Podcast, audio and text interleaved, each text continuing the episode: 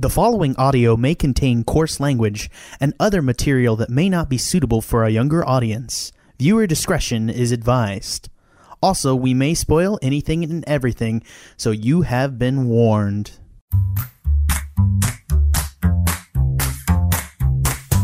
I'm Peter Dancy. I'm Ben Holler. And I'm Jack Newman, and welcome to the Movie Gang Podcast. This week, we're diving into Sam Mendes and Roger Deakins' 1917. Are you gentlemen ready to have a continuous take? No editing this episode? Nothing? I mean, no there is editing, but it's like, anywhere to be found. no, I'm just we going do to. this all the time, Sam Mendes. It's not If- if- hard.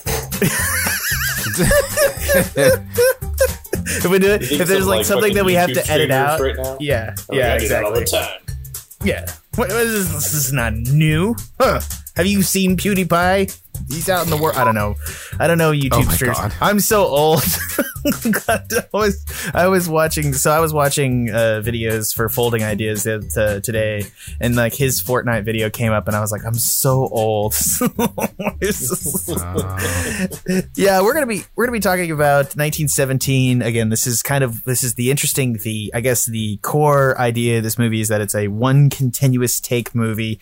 Obviously, there's some digital editing in there, but it, the idea is to have there be no cuts in this movie uh, as as it goes There's through. one visible cut, but yes, otherwise, uh, well, yeah, like Close- one like yeah. obvious. when he gets cut. knocked out, yes, but Right, yeah, right, otherwise, right, right. yes, all invisible cuts. and, and the cut is supposed to be with his POV is the idea. Right. Like it's it takes Right. it it jumps onto these two individuals and follows them all the way through, trying to give their perspective and kind of uh and like what World War One was kind of like. Which I I have to admit, every time I love, I don't know what it is about World War One. I. just I always. F- Find it to be a refreshing war when I see it on screen. That sounds so wrong, and I don't know why.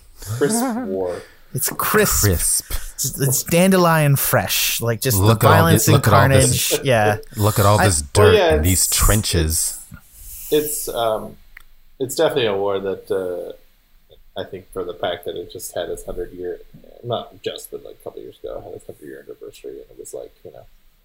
It's a tough war to put on film because it's a war without movement. You know? Right, it's right. The whole point of the war, um, and it's kind of smart to have just one character go from trench to trench instead of like just focusing on the trench warfare. That's why often the best World War One movies are like Paths of Glory, where it's like you Right. send all those men to die for no reason because it's such a and like same Right. with All Quiet on the Western Front. Like those, those are your peak World War One Yeah. movies because they're peakly depressing. they're just like this was meaningless. And it's also I think the cool thing. I think the reason I call it crisp and this is a weird thing is like whenever we step back into World War One, I, always find, especially like reading books about World War One, that it's always startling because like it was it was like the thing is like technology was catching up to warfare and caught up to warfare first. Like if you went home, it was like fucking Downton Abbey. It was like a different age and time period, and then True. but like and the warfare had modernized to the point that it was just like so it's just such a it's just such a distinction something that i hope the new kingsman might capture is i feel like that's the show that might actually or the the new kingsman movie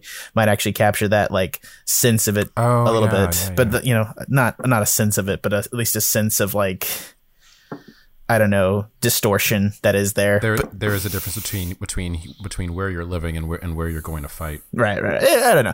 Anyways, but let me go and get back to this highly, this, I guess not highly, but highly realistic war movie. Uh, 1917's uh, synopsis. During World War One, two British soldiers, Lance Corporal Schofield and Lance Corporal Blake, ahaha, Schofield, uh, receive seemingly impossible orders in a race against time. They must cross over into enemy terri- territory to deliver a message that could potentially save 1,600 of their fellow comrades, including Blake's own brother. Yeah. Right. This was uh this was oh my god, I lost the thing. This was directed by Sam Men- Mendes. Uh script was written by Sam Mendes and Christy Wilson Cairns. Uh cinematographer I think is important to note here because it's the ever ineffable Roger Deakins.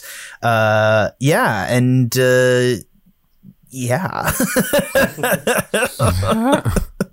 uh, yeah, is edited by Lee Smith, and I do think that's still important. Uh, uh, production companies DreamWorks Pictures, Reliance Entertainment, blah blah blah blah blah blah blah. blah. No one cares about that. Released December 4th, 2019. So we're a little bit late to this party.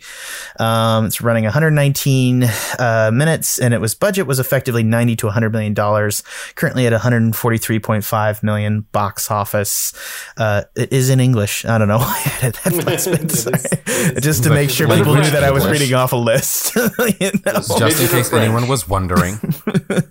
yeah, it's it's it's very yeah. It's and it's it's it's the same sort of thing. I mean, it's it's taking it's the it's definitely taking the element of like this thing. And the reason to do a one continuous camera shot, I actually think in some ways the th- the two movies that we're going to be referencing a lot today are Children of Men, which is uh oh my god, who directed Children of Men? Help me, help me, Ben. Alfonso Cuarón. Alfonso Cuarón, who's also Shot did Birdman. Right. Emmanuel Lubezki, who also shot Birdman. So Right. Sort of the, and and they kind of have par- like kind of especially children of men in my in my mind kind of uh pioneered long take techniques and other things and kind of the elements that you know as modern cinema has moved on it's kind of shocking to see long takes and Children of Men and more by extension, Birdman uh, kind of pioneered these heroic long takes as which makes you know it, to do a long take it it takes more time and effort and planning to do a long take. Like it's actually harder to do a single take than to using cutting. Cutting is an easy cheap way to move filming forward uh, but as times move by because of like the way that action cinema and things have gone in the United States like things are becoming more kinetic with cutting. There's more cuts. And there's kind of been this desire and I think that's the thing is like we tend to pay attention to these filmmakers to some extent especially uh especially like the Children of Men's director because of his style of cutting and the fact that he isn't afraid of long takes. And I think that's the thing too. I think that Birdman is a POV movie about and I, I think I don't think I, I always felt like this is a much better reason to have a POV set of characters.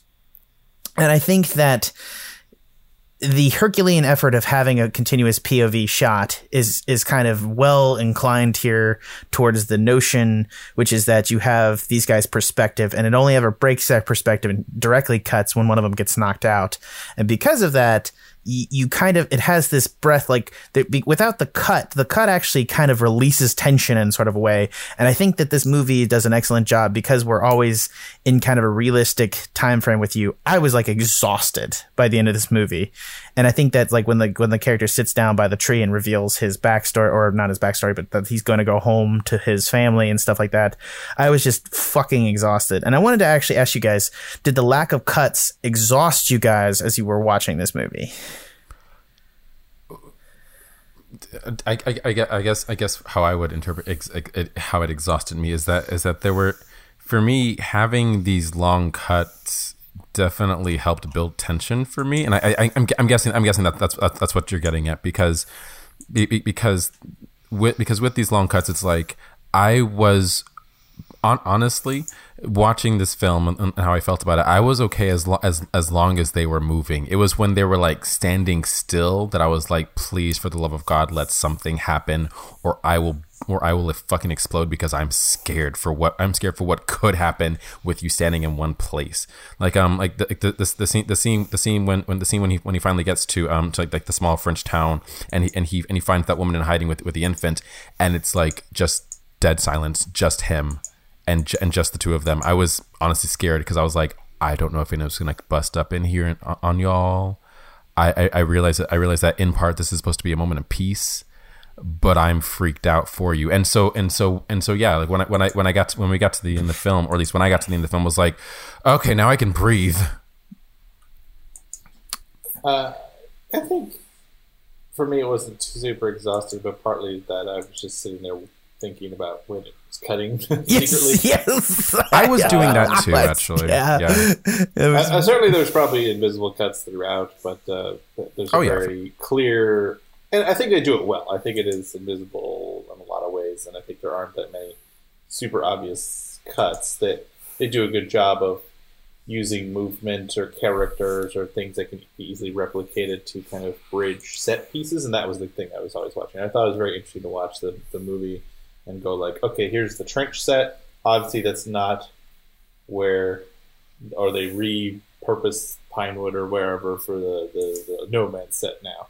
And Mhm. they're not actually physically going from the trench set to the no man's set, and that they're cut there because you're focusing on two backs, a blank background. The only time was really obvious is two times the character was falling, and it was clear he was a digital CGI backdrop. That that fall was And- rough. Yeah, and there was I did not two like times that. that. it happened, and it Wait, was wait, wait, both which, a wait, little. wait, which part? Which part was that? Uh, first time was when he was escaping the Nazis shooting at him. He jumped to the river. That was one part. Not Nazi, not Nazi. Sorry, no, that's a yeah, World War One. Sorry, Sorry, I, I don't know why I You're, corrected you. no, I, that's I fair. feel bad. Uh, don't hit Oh, your okay. on me. I'm so used to saying Nazis. You're right. Uh, they was, he was escaping the Germans, and Right, um, okay. he he jumps to the river. And the second time was, uh, I think, when he jumped over a wall into no man's land or something like that. Oh, okay, Um, no, yeah, okay. And there's just like a very clear, like blank gray sky, so he can you know be easily moved.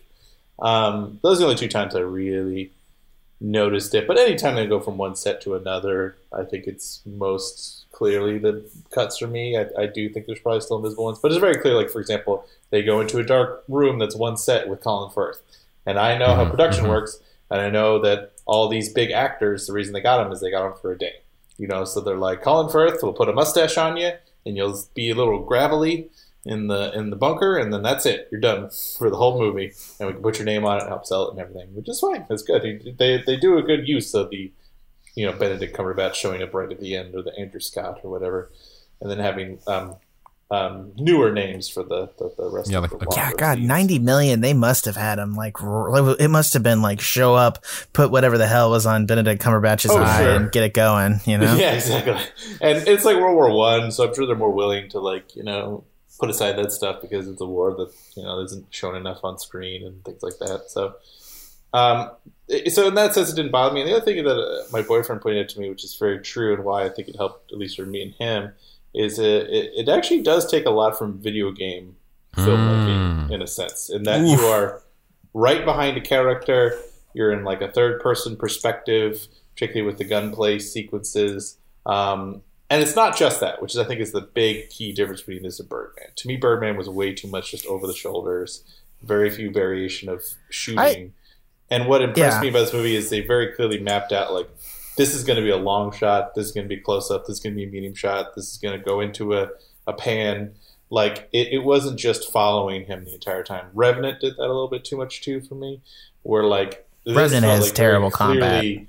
We are going to have individual shots. We just want to have cuts in between the wide and the in and the close up. You know, like you usually would. Yeah, We're just I- to have the camera move into that, which I, I'm appreciated that the film had more variance. So that's why I also don't feel like it got exhausting. So those three things And and I think one of the rough things here is to look at. It's like watching Roger Deakins come in and do Lubezki's thing like better than Lubezki. It's a little bit.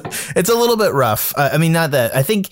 I think there is this tendency to do perspective. I think that there were perspective moments. I think one of the things too is I think that they he played he is aware of the perspective shift a little bit, and I think this is one of those things where like you see a master at work is like, and he plays upon the effect perspective that he's done at the end of the movie when he's running t- when the guy is continuously running towards the camera, and I think it's one of those shifts where it's like I think that they they p- use the thing because it's one of those things too where it's like you're talking about clarity in filmmaking, and one of the things is that I think that I think that like using a perspective behind a person or like a third person perspective, a lot of the times from that perspective doesn't have like a, a lot of it, it doesn't it doesn't feel clear as filmmaking, right? Like it feels off, right?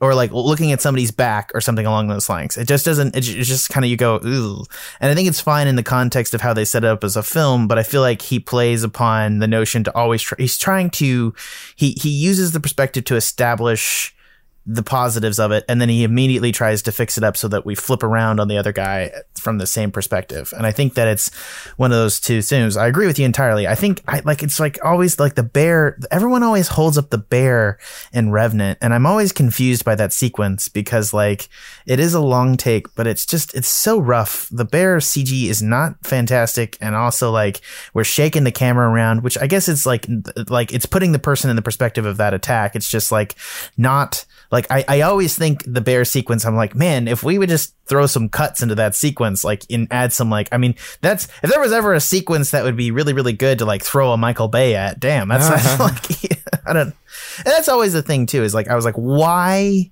do we not like? It's one of those things too. I really like Children of Men and its use of long cuts, but at some point, some of this seems kind of silly to me because the point of filmmaking is clarity for the people. And I think there's a thing is like stuff like the Kuleshov effect and like other things like where filmmaking and clarity and editing is done in such a way to make it easier for the people to view the film. And I agree that like cuts are out of control, but but it seems to me that we've gone some other ways in that like in the elements of like where we want to do long we're now looking at things calling them long take films where perspective is not broken. And I think it's an interesting thing to look at and Birdman and Revenant are both interesting films and we're rewarded for it. But I think at some point I think my kind of and I think this is the thing is I think this is probably like one of the best versions of it. So I'm not crapping on it in any extent. I'm just I think, and I think that it also has a tied in notion in this particular film. But I think the thing is, I always find myself like visually more confused than just standard editing. And so I'm always kind of like, there needs to be a point to use this perspective. And this movie has a point as to why it chose to do this. And it's one of those things too where I'm now looking at Birdman and I'm kind of like less into the movie because this movie exists. Does that make sense? Mm. Yeah, I think so, and I think that's part of the one take thing that could be a uh, a brag element to it. You know, where it's like you have to convince me, like, okay, why is this this right. way? And uh, and I think it makes sense in this movie that it's like a limited time, though it also is this case of like, okay, was this really anybody's World War One experience where it was just like this much happened in one day. Like you basically had like three tours of duty in a single day of like a plane fell and a guy stabbed me and I put my hand in a corpse and you know like a lot happened. Um, and I don't really blame it because it is trying to do more of a like action shock and awe, yeah, almost kind of version of World War One, um, and trying to show it in a way that's different um, but I, I, I, don't think that this had to be one take. I guess is one thing. Versus like Russian Ark is you know, Russian Ark. I should mention is like one of the few movies that actually is a one take. It actually was a ninety minute long film. It was the first ever done feature length long take. Something that um, uh, we should talk about just the history of long take films for a second. Uh, something that uh, uh, uh Alfred Hitchcock lost his name for a second there. Um, wanted to do originally with the film Rope. Um, right. But uh, the cameras only could hold 10 minutes of film. So uh, he just shot as long as he could and then would like kind of zoom in on a coat or something and then cut. Now, there are actual visible cuts in the movie too, but uh, a lot of the movie's done with invisible cuts. But it's more obvious. Um, uh, but the first film to actually do it was the 2003 film Russian Ark because you need digital cameras. You need to have the ability to record something. There's just no physical space to make a, a reel that big. So um, it is this very elaborate film too. It's not just some kind of you know Mandarin. It's like this big epic story going through Russian history and this museum and all these characters and actors and set changes. It's a big affair. Um, and that one works because it's a, a, little more dreamlike. It's more about the, the kind of passage of time and the, the, march of history and the way history affects a building and all this stuff you can read into it. Um, and this one is more of a visceral thrill ride, essentially and I don't think that's necessarily bad. I guess it's just maybe the intentions. You know, I can see why some people don't like this movie because I've seen some visceral negative opinions of this movie, and I can right. kind of understand where they're coming from. I am not on that camp. I do think it is an overall very successful film, but I am in the camp of like I want to give it a higher technical grade than an overall grade. If you know what I'm saying? We're like ten out of ten for technical achievement, uh, yeah, all it, around. It doesn't. Know? It does i guess like sorry i i think that's my i think you are and way to call on me ben because like i think to some extent i am overly interested in the technical aspects of this film but at the same time it's kind of it's a very interesting war movie. It's by no means representative. It's kind of hyped up. And i guess i guess that's something i don't know that i I have a hard time criticizing a war movie for being too hyped up. Yeah, I think I think when he's jumping off of cliffs and fine and that happens twice. I think it's it's very much like it takes you out of it a little bit. It, it effectively takes you out just a little bit. I think, and and they did it to achieve, like they sacrificed realism to some extent to achieve th- the effect of the one take. And I guess, and it, while it is tied in. I feel like if you're gonna just cut and add more events, you could probably have a more effective World War One movie. Do you know what I mean? like, and I and I guess yeah. The thing, the other thing that drove that I thought was crazy too is just looking at like this is an entirely outdoor movie. Planning for weather must have been insane. And, I, and well, they just, mentioned that in the, the featurettes. Like they literally had to wait because they basically it's the same thing Gremlin had to do, which is like they had to pick a look, and they were just like cloudy skies, overcast is the easiest. You know, like it's the easiest. You're not gonna have clouds not matching stuff. And so they said that like they would just would just wait for hours and hours and hours oh, until Oh, wow. the weather changed because of that reason. Like it was a huge pain in the ass because like you do have to match that as best you can, and the lighting has to be similar and all these different things. So it, it was a huge undertaking in that sense for sure. Yeah, and and and I'm just a shitty person that's like I mean, what I guess like and while you gained a technical mastery and I agree with that and an effect was given, I'm not sure that the purpose or thrust of the film is so overwhelmingly good to warrant the level of work that it went into it. And I think that's a crappy way to look at it. And I think the thing that I think is always going to be the case here is looking at something like Children of Men. Why does Children of Men have long takes? It uses it as an effect with the scenes, like for for instance, like the long take at the end where he's coming out of the building with the baby and the baby's crying. And it's like the world stops, and it's not till the pop of the gun that everything fires back up. And it's just it's such a powerful effect and it's it's timed with how the long take does on purpose of him going into and out of the building same too with all the action sequences and also like in the car where it has like you know they had to build an entire rig to do that sequence in the car where she gets shot and they're moving away and it, gives immediacy and power to the rest of the film and it's and it also breaks with the f- cinematography of the rest of the film and and keys in the audience that this is about to be an action packed sequences and lets you hold your breath and then move on with the film. And I think that's the thing. I think that's the thing. I think I, I think that is such a more effective way of using long takes because of just adding them into your arsenal with all the rest of your, of what cinematography and everything else can do for you, or not cinematography, editing can do for you not I, I think the thing that's here is the difference is that these all long take digital long take movies is I think the element here is that we are removing skill sets from people and just kind of saying like that's cool that you could do that. And I agree, I think it's technically interesting. I just I can't see to myself that this movie needed to be done in this particular way. And I think that's I think that's always the issue here for me too, is that like I think that I think half, I think it's like shitty to say, but like, I think half measures, like, yeah, editing is too quick and crappy in modern cinema. Um, but maybe we should just reel it back like half steps and maybe use a couple more like five minute long takes and maybe not just have to have the whole movie be a long take. I don't know. Yeah, I mean, um, I think I think the thing about this film that that is effective again is, and why I think I prefer it to to the Revenant and Birdman is that there did just seem to be a better sense of, and maybe it's just a case of other films have to walk so or crawl so they can walk, you know, kind of thing of like Right. other films have to kind of test out the the, the benefits and limitations of these things. And Yeah. I think part of the benefit is that you know it did feel like a, a thematic kind of resonance. So a thing I pointed out to my boyfriend is that I like that it had a very elemental feel to the movie. That we start in dirt and mud, we move on to like fire, we have a sequence of water, you know, sequences involving air. Like there's a, there's just a kind of sense of like each scene having its own tone. It doesn't kind of become like Birdman, where I'm like, okay, I've seen Michael Keaton walk through this hallway nine times. Can we do anything different? You know. Um, whereas uh, this film, I do think, kind of more has a sense of making set pieces, which is again also why maybe it doesn't have to technically be one take, but you know maybe that's the, the, the unique calling part of it, uh, or maybe doesn't need that. You know, I'm not sure, but uh, I at least more appreciate that it had more conventional filmmaking elements into it, and that it was so planned out, storyboarded, and clearly like thought of instead of just kind of chaotically following Leonardo DiCaprio. Yeah.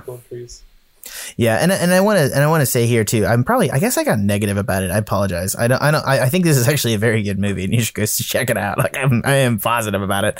I think I think one of the things too is I just I'm a little bit confused by the need for an entire long take, and by extension, it's just like uh, I think that this is probably though the best version of it, the most tied in version of it, the biggest you know script motivation as to why to do something like this.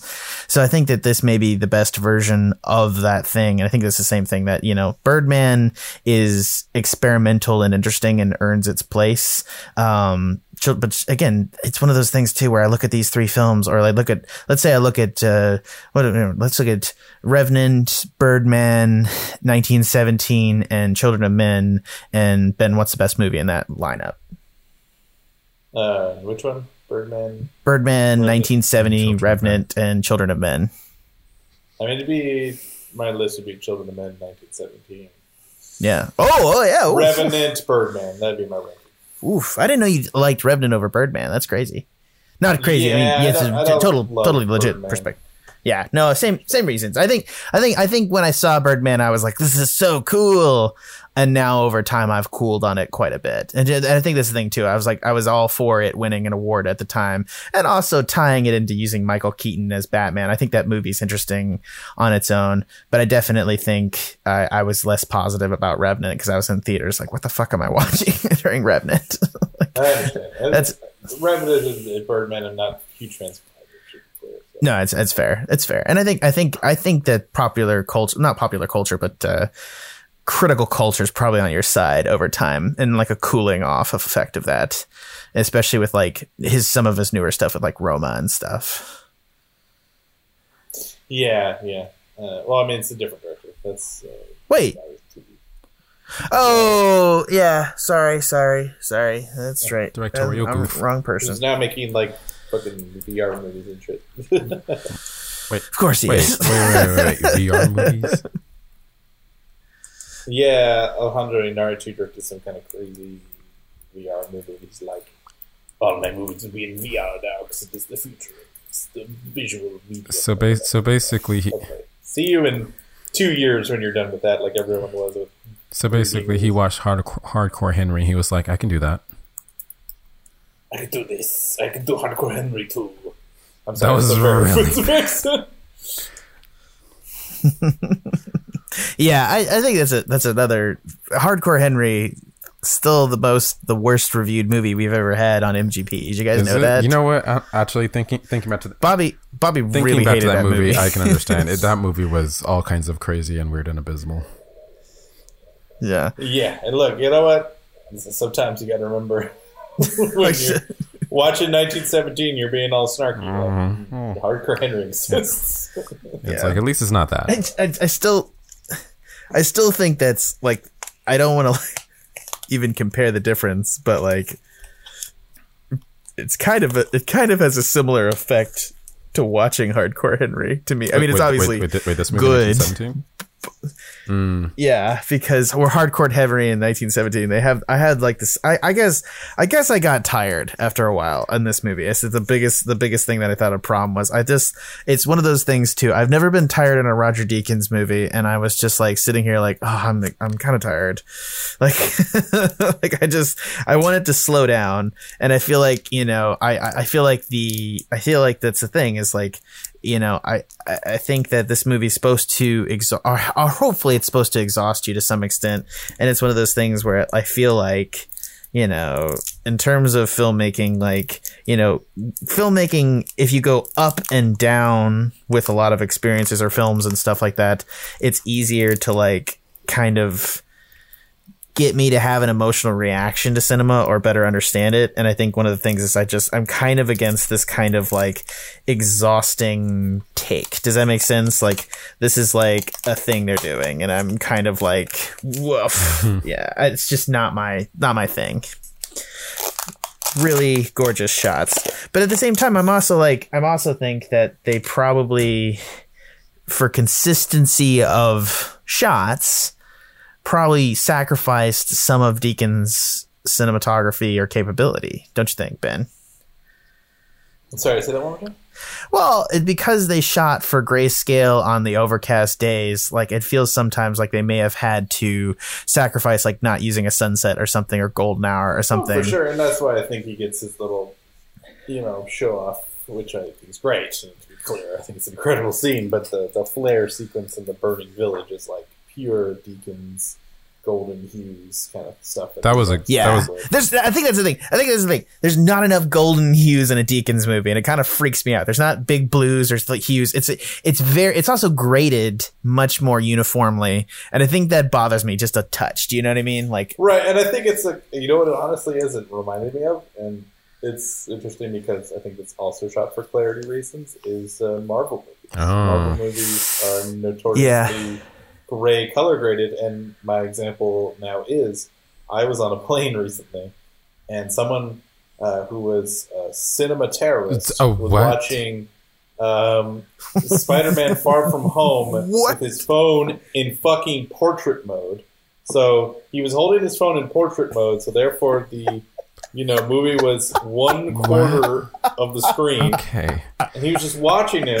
oh, that's horrifying. And here's That's the thing I'll say: I could tell what was happening, and that is a Yeah. huge thing about Marvel movies. That it's like people are like, why are they so great? Why are they so uniform? Because Kevin Feige has figured out I want this movie to look exactly the same in the cinema as it does on your laptop. You know, this has to work in, in like a brightly lit like dorm room. you know what I mean? This has Right, to work across right, everything. Right. Which is a problem that Game of Thrones discovered. Yes, exactly. Game of Thrones is a very same example. You know, Game of Thrones shot this whole thing at night, and some people's TVs are just mine included. We're just No, not up no. to it. Well, I, I, I, I the one thing is I will slam Game of. I still think it's their fuck up because like ninety percent of TVs could not handle it. But like, let's please No, continue, I- I Peter. was- So if you take out all the crushed blacks and the, the heavy, you know, contrast and you, you gray it up, you could probably it probably is a lot easier to stitch two shots together from two different days. yeah. You know, like even if the sun is similar-ish, there might just be enough of a distance and a change and a time that you probably do have to gray. Which is why I think the nighttime sequences are so much more beautiful. I, I, I, I was I was just For the I was just over here like after you made that comment comment about Marvel films. I'm, I, I was trying to think. No, I, I was trying to think. It's it's like it's like it's like what which of those movies don't have as much of a gray sca- of a, of a, of a gray scaling to it, and I can. I mean, I, I mean, I can personally think of a few, or or or at, or at least sequences, like several sequences of those films where where everything's not grayscale. I think you could say like Black Panther, you could say Ant Man, um, Guardians of, Guardians of the Galaxy, Guardians, of the- Guardians Guardians of the Galaxy, obviously. Um, but yeah, but yeah, I, I I think I think I'd actually have to give that to you. It's it's particularly a Russo Yeah, very- very much so. especially- especially in because, Russo yeah, because because it, that, that that that kind of thing, especially picked up when um when when- when they when they came on board with uh, Winter Soldier, and then from that to Civil War, and then to and, and then to their two Avengers films terrorists.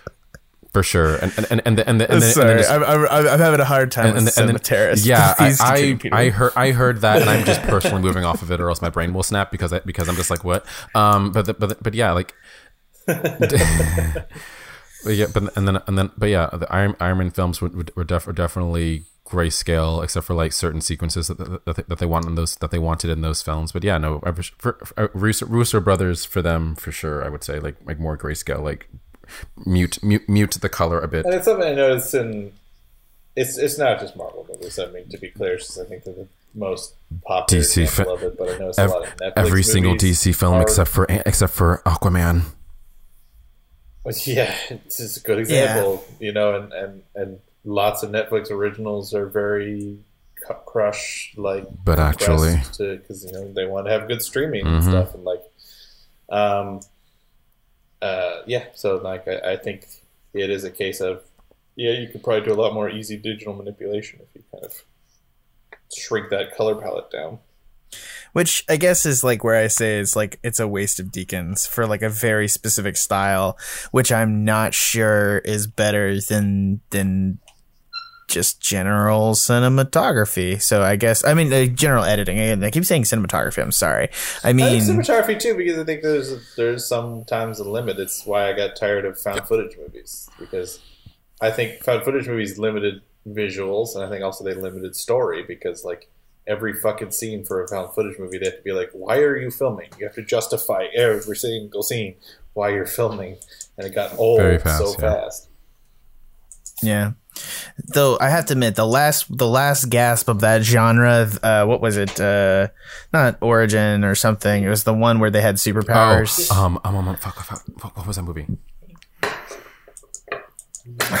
It was the one where the guy who's eventually the Green Goblin in the terrible Spider-Man series. Yeah, God, mm, mm, I forget. I completely forget. I couldn't tell you. Um, I forget too. It was aliens. They got mind powers. They floated cameras. It was.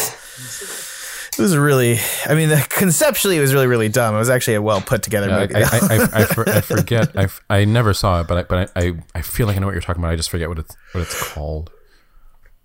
Damn it! Damn it! yeah. All right, let's go. I guess. I guess I kind of want to. I don't want to. I guess. Uh, I, this is depressing me, guys, a little bit. I do want to go ahead and talk about scores before we move on with a little bit more information. If you guys have more stuff to say about it, feel free to. But I do want to talk about where you guys kind of rate this thing because I think it's like a little bit. I think it's important for me because I, I agree with Ben.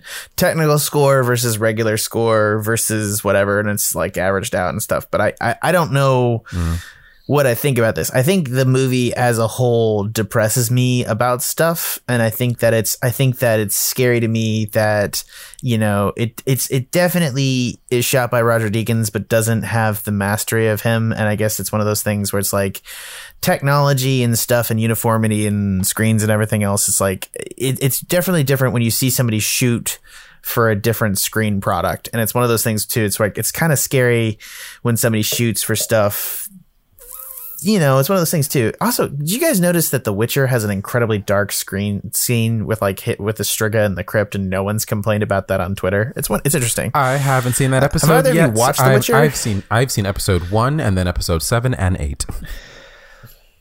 I'm amazed this show is popular. Yeah, it's super popular. It's crazy to me. Yeah, I, thought it was gonna be a huge bomb. I was, you know, don't count out fantasy, man. Yeah, I I- really want to scratch that fantasy itch. It's very clear. me and Katie have watched the series twice. Wow. Wow. I don't know why. I don't know why. I have I have huge problems with it. I have huge problems with it. But I, it's just fucking Henry Cavill's butt. You know man. what? It's just like Honey. also also there's a really funny back yeah, story too where it's like he had to dehydrate and he's like yeah when you're that dehydrated you can smell water and they put him in so many scenes. There's so many scenes in there where they like I feel like the cast put like oh like a thing down. You can see him like try to take a drink out of something, push it back, and I feel like that's not that's like not Henry Cavill acting. That's Henry Cavill going like I just want water. just somebody Like, please, spit on me. Give me something. There's like a great meme of him like in the bath and he's just like his bath water. Oh my God. Because he had to get super dehydrated for that scene. So like he literally didn't drink. For, he like he would have like hundred milliliters or something a day for two days, and then he wasn't allowed to drink for a whole day any water or liquids whatsoever. And then they would shoot the Yeah, scene. that's what you have to do. Wow. Yeah, and he was like completely dehydrated, and he's just like so. Like it's one of those things too. It's like how can he act that well when he's he must be delirious? like, Oh, absolutely. Yeah, yeah, it's very crazy. Like, yeah, the, the, the any shots you've seen of like you know Chris Pratt and being crazy Oh, drunk yeah. and, uh, Guardians, like he had Yeah. not drank for like a Yeah. day and a half. It's- Like, it's- it's it's one of those things too. It's like where are we coming to when we're like? It's also too if you actually go watch like Arnold. Arnold didn't dehydrate for Conan, and so Arnold Wall is like Arnold is like in, way buffer than any of those guys in the scenes. Like he is buffer, but like he kind of has this chunky buff vibe as Conan that you don't really yeah, more of a recognize. health- 'cause That's the thing. It's yeah. like That's what healthy Marvel muscle has looks pushed like. this health of like no body fat, Which is whatsoever. weird. Where it was like Like it looks good, but it's weird. Yeah. Yeah, like, like, like, um, uh, and also Arnold is probably an unhealthy, and Conan is an unhealthy level of muscle, but he kind of comes off as like chunky muscle by comparison to day to day Like- standard. like it looks, beef- it- beef- it's beefy interesting. muscles It's like funny. Beefcake. Ra- ra- Yeah, no, he's And like, but he's like legit male- strong. Nanjiani thing when Kumail Nanjiani just recently posted like, "Look how Wait, who- fucking I am for." This. Oh yeah, yeah. there was like an interesting backlash I, for the first time I ever saw where people are like, "Can we just have like some Marvel characters be Just just normal. like a little chunky, like just even just a, an ounce of body fat?" Yeah, it's like why did he have to get shredded for that Yeah, role? yeah, He like was, because- he was in good Yeah, he shape was and already like fit. attractive.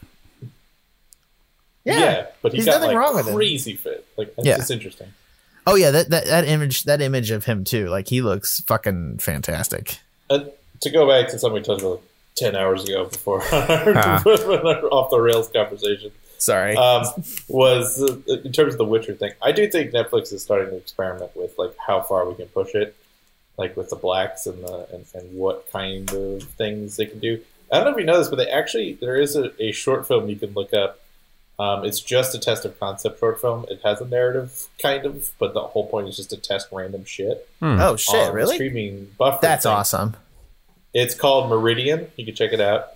Uh, M E R I D I A N on Netflix, and they released it for free. So they put you can put it on YouTube. You can you can it's like create. Oh, I've seen. It's shit. like it's like the thing with like the guy who's like a detective, right? yeah, it's like a film noir and it's shot in, in, in sixty uh, FPS. High frame and rate. there's like all kinds of stuff in it that's like just shit that fuck with the codec that doesn't work, like lighting strobe effects, like uh, uh, uh, movement, like darks, like blacks, like all kinds Oh, of like interesting had- shit that will yeah. usually fuck Huh. up that kind of stuff. they have that shot with him and the dude in the car that's like it's like uh it's like what is it it's like high uh it's like what you do with uh i've done shots like that with like uh landscapes what is it where you where you kind of you take three shots and stitch them together to try to get blacks at a certain level and do that sort of thing uh it's So high this stuff too, like, shit It's just it's just ways to fuck with the codec and, and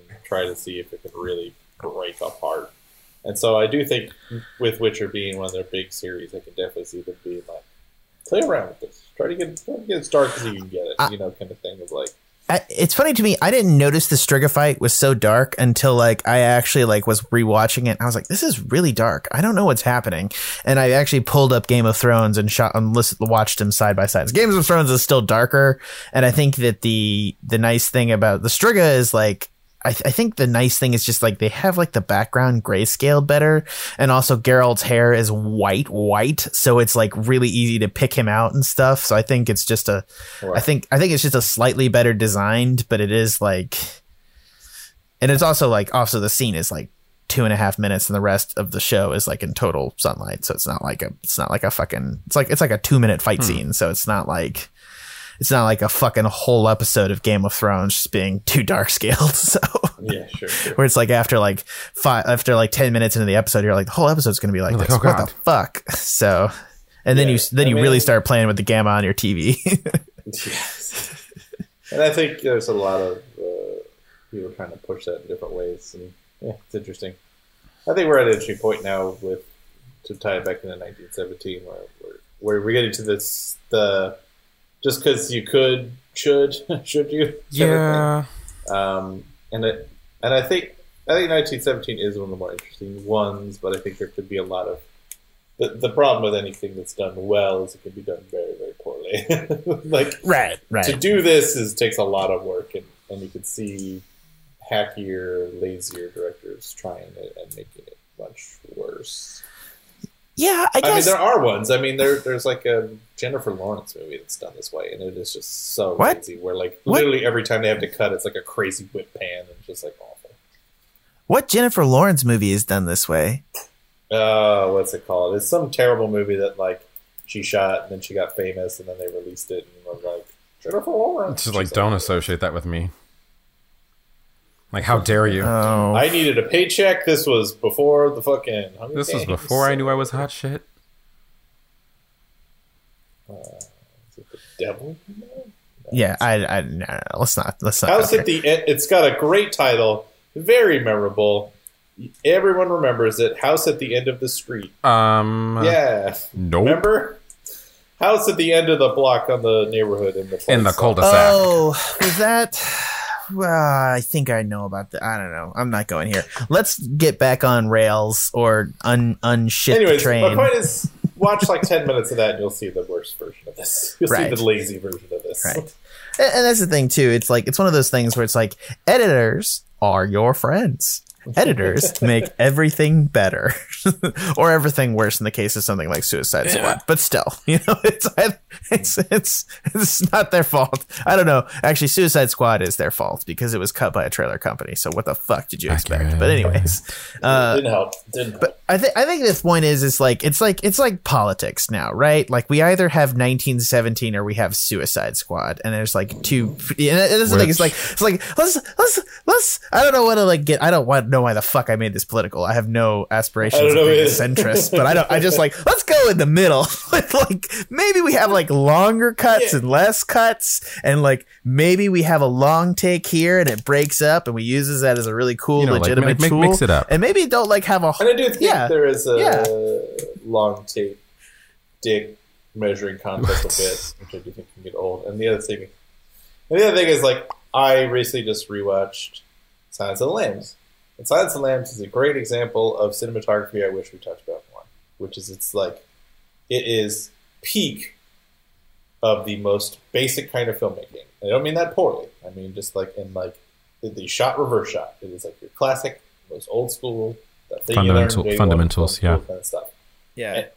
And it is flawless in the way it is chooses when to edit, chooses when to move in, chooses when to close up and, and push out, and, and like it is perfectly timed. Like you can watch that movie on mute, and you're gonna have a great time, and you're gonna know exactly what's going on based on the power structure of how the thing is shot.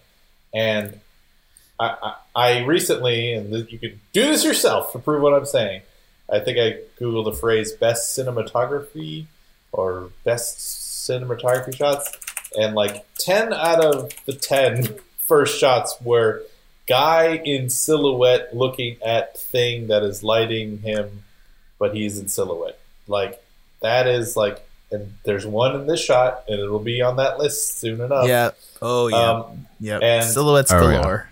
and it's like that is a great wallpaper i don't disagree with you there but is that all cinematography is and so that's the only thing i would say with 1917 it's like i think for what this film is trying to do and what it is intending i think it is very good i think just the difference is let's not turn this into this is what it all is and that's what i worry about which Yeah. is like the the cult of roger deakins is a good cult to be in it's a good cult Yeah. but let's not make it you know it's it's It- like It does feel know, like a betrayal that he's good. doing this. Sure, sure. Not a betrayal. That's that makes it way sound super negative. Please continue. But I, no, and I think he kind of revolutionized cinema for the last ten years when he shot uh, uh, "Assassinated Jesse James," the train sequence. Like that is what I'm talking about, where it's like a guy lit entirely by light. It can only have been achieved with digital cameras. It is like this gorgeous shot of darkness with just the hint of light that is unbelievable, and everyone's been ripping them off since. like that, and John Wick are like the two that like everyone rips off now. Um, so I think it's good to remember that there's there's variance and that cinema's about variance and remembering what is important for the sequences. You know, Yeah. that's that's all. Yeah. What do you What do you give it then?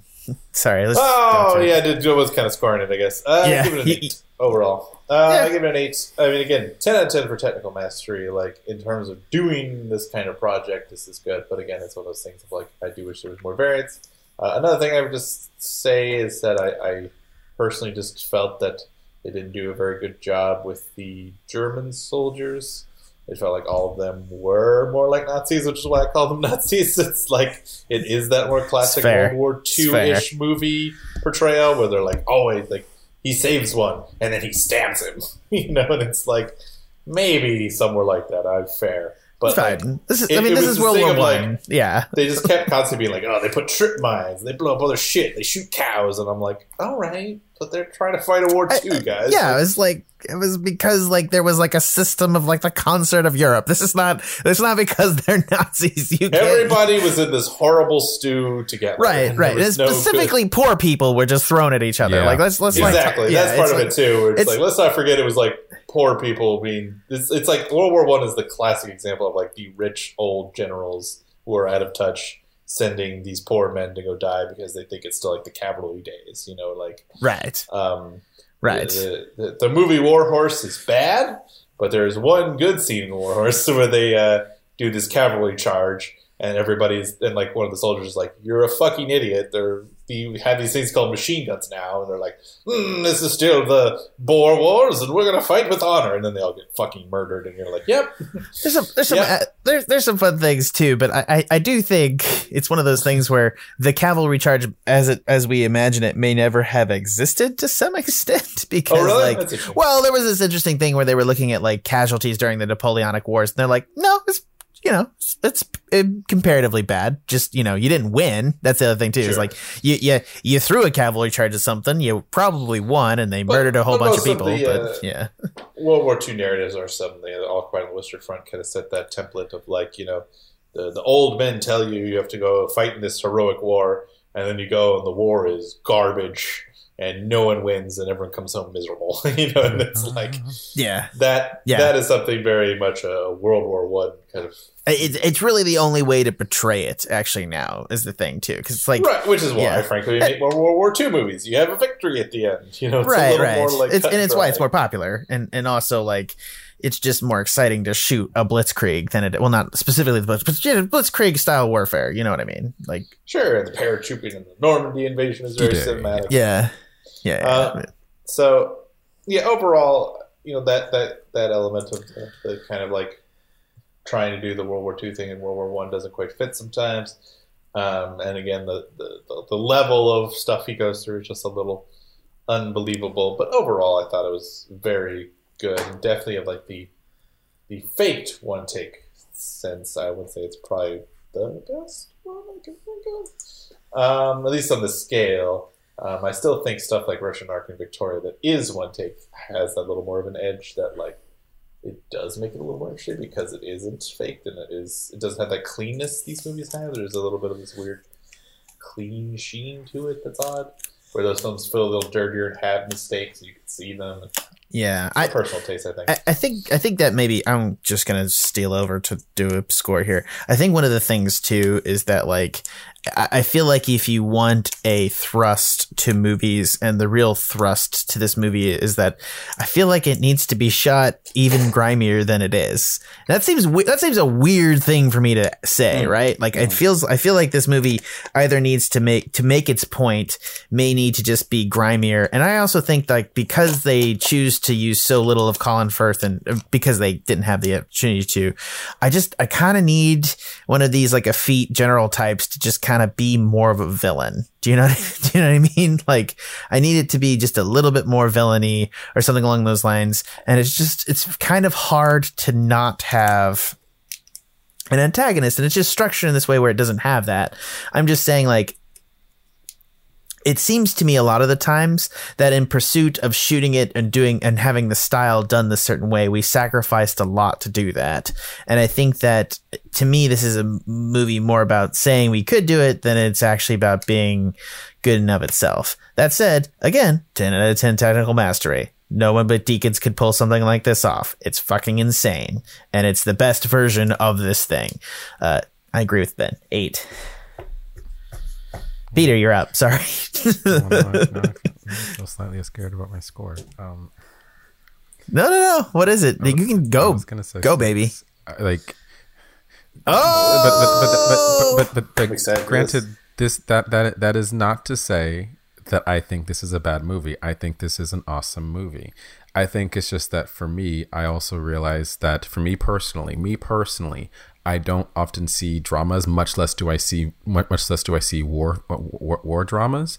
So it's just generally outside of uh, what I will normally go to the movie theater to see. So it's kind of like so for so for me watching this film in theaters, literally earlier today, mind you, it was just like it was like uh not not it was not just being blown blown blown away by the once again 10 out of 10 technical mastery of the film because I, because I went into it not knowing that knowing that one of the big things for 1917 was was was the was the was the appearance of like one continuous shot one one continual shot. I I, I thought it, it wasn't until we were like it, it literally took me like t- 10, like 10 minutes into the film where I was like, oh no, they're really doing this shit. Like I thought it was just going to be like one long continuous shot for the opening, and then I was like, okay, now we're going to cut some places.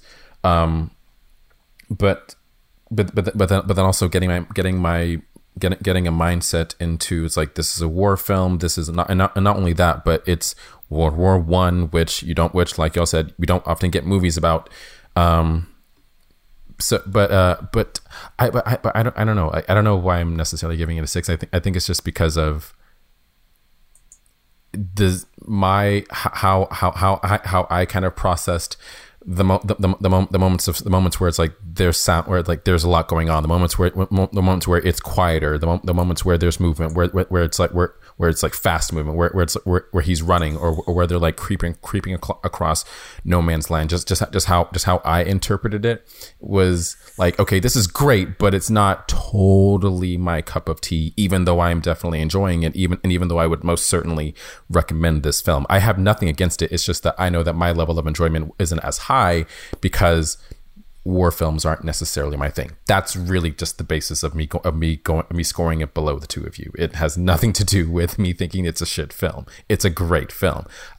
I just don't normally go see war films, and that's really it. That's it. but I would, but I would, but I would, def- I would definitely yeah. say go see this movie because because I because like you said, ten out of ten technical mastery. It it it is it it was it was yeah. while watching the movie and, and processing the story, it, it, it, it was still cool to kind of to kind of like once once I realized, oh, continual shot, this is the movie. Granted, I have not seen Birdman and I have not seen The Revenant. I have seen Children of Men, so I so so I, so I guess so I guess Children of Men and then Hardcore Henry are like are like the two films that stick out in my mind as, as far apart from this one, obviously, where it's like where it's like, what's the last continual shot movie that I've seen? Um, so so it so it was it was kind of fun for me to kind of to kind of to try try and place okay like where where where is a cut happening besides the obvious one when when when when, when Schofield when Schofield gets knocked out by by a ricocheting bullet after after, after he kills the sniper. But yeah, six out of ten. Hmm. Yeah. Okay. So we give uh we give 1917 uh, holy crap. All right. We give it a 7.5 out of 10. So yeah, I definitely, I, I think it, this movie is yeah. worth your time. It's, it's very interesting. Uh, that said, I also enjoyed Underwater, ironically. I want to, uh, wait, wait, uh, wait, un- and I will say we should tell, I've heard that Underwater? What? attracted to Kristen Stewart or not, but I hear that Kristen Stewart is very naked in a lot of the end of that movie. So, oh yeah, it, it's definitely the whole thing is like it's definitely like a Lovecraftian homage to Alien a little bit too. Oh. And Kristen Stewart is definitely just doing Ridley all over the place through oh, that, movie. that, movie. So it's okay. it's I, I it's it's interesting. It's interesting. It's too, and it's and it's also I'm a sucker. You can call a monster Cthulhu and probably get me involved. I'm such a little bitch when mm. it comes to like Lovecraftian mythos. I don't know why. I'm sorry. That's just the way I am. Anyways, uh, yeah. So uh, we give it a seven point five. Go check it out. Uh, for I'm gonna wrap it up. Sorry, guys. For the Movie Gang podcast, this has been Peter Dancy. I'm so sad to go. Did, could you tell I was like really sad to like end? Yeah, you're I really like, don't I want to keep talking, guys. Please, please. No, yeah, I want to talk. I want to talk about more about The Witcher. We need to talk about The Witcher now that I know that people have watched podcast. it. Do it. Uh, I'll do it. All right, Peter, please. No, no, no, no. sorry. Bye, guys. Much love to you. ben Haworth. See y'all later. And I've been your host, Jack Newman. Please head on over to the Tuscan Shed Media Network. That's the TuscanShed.com. Go check out all other podcasts there, including Animania and everything else that we have on offer there. Check out all those options and then uh, head on over to iTunes. Give us a review. We'd really appreciate that. Also, head on over to Facebook and Twitter and uh, like and subscribe and do all the other things there. I don't know why you would subscribe. You can go and subscribe to our YouTube page. There is content that goes up there every once in a while. I need to do better about getting these live streamed. But, anyways, from everyone here, one last time, thank you for listening.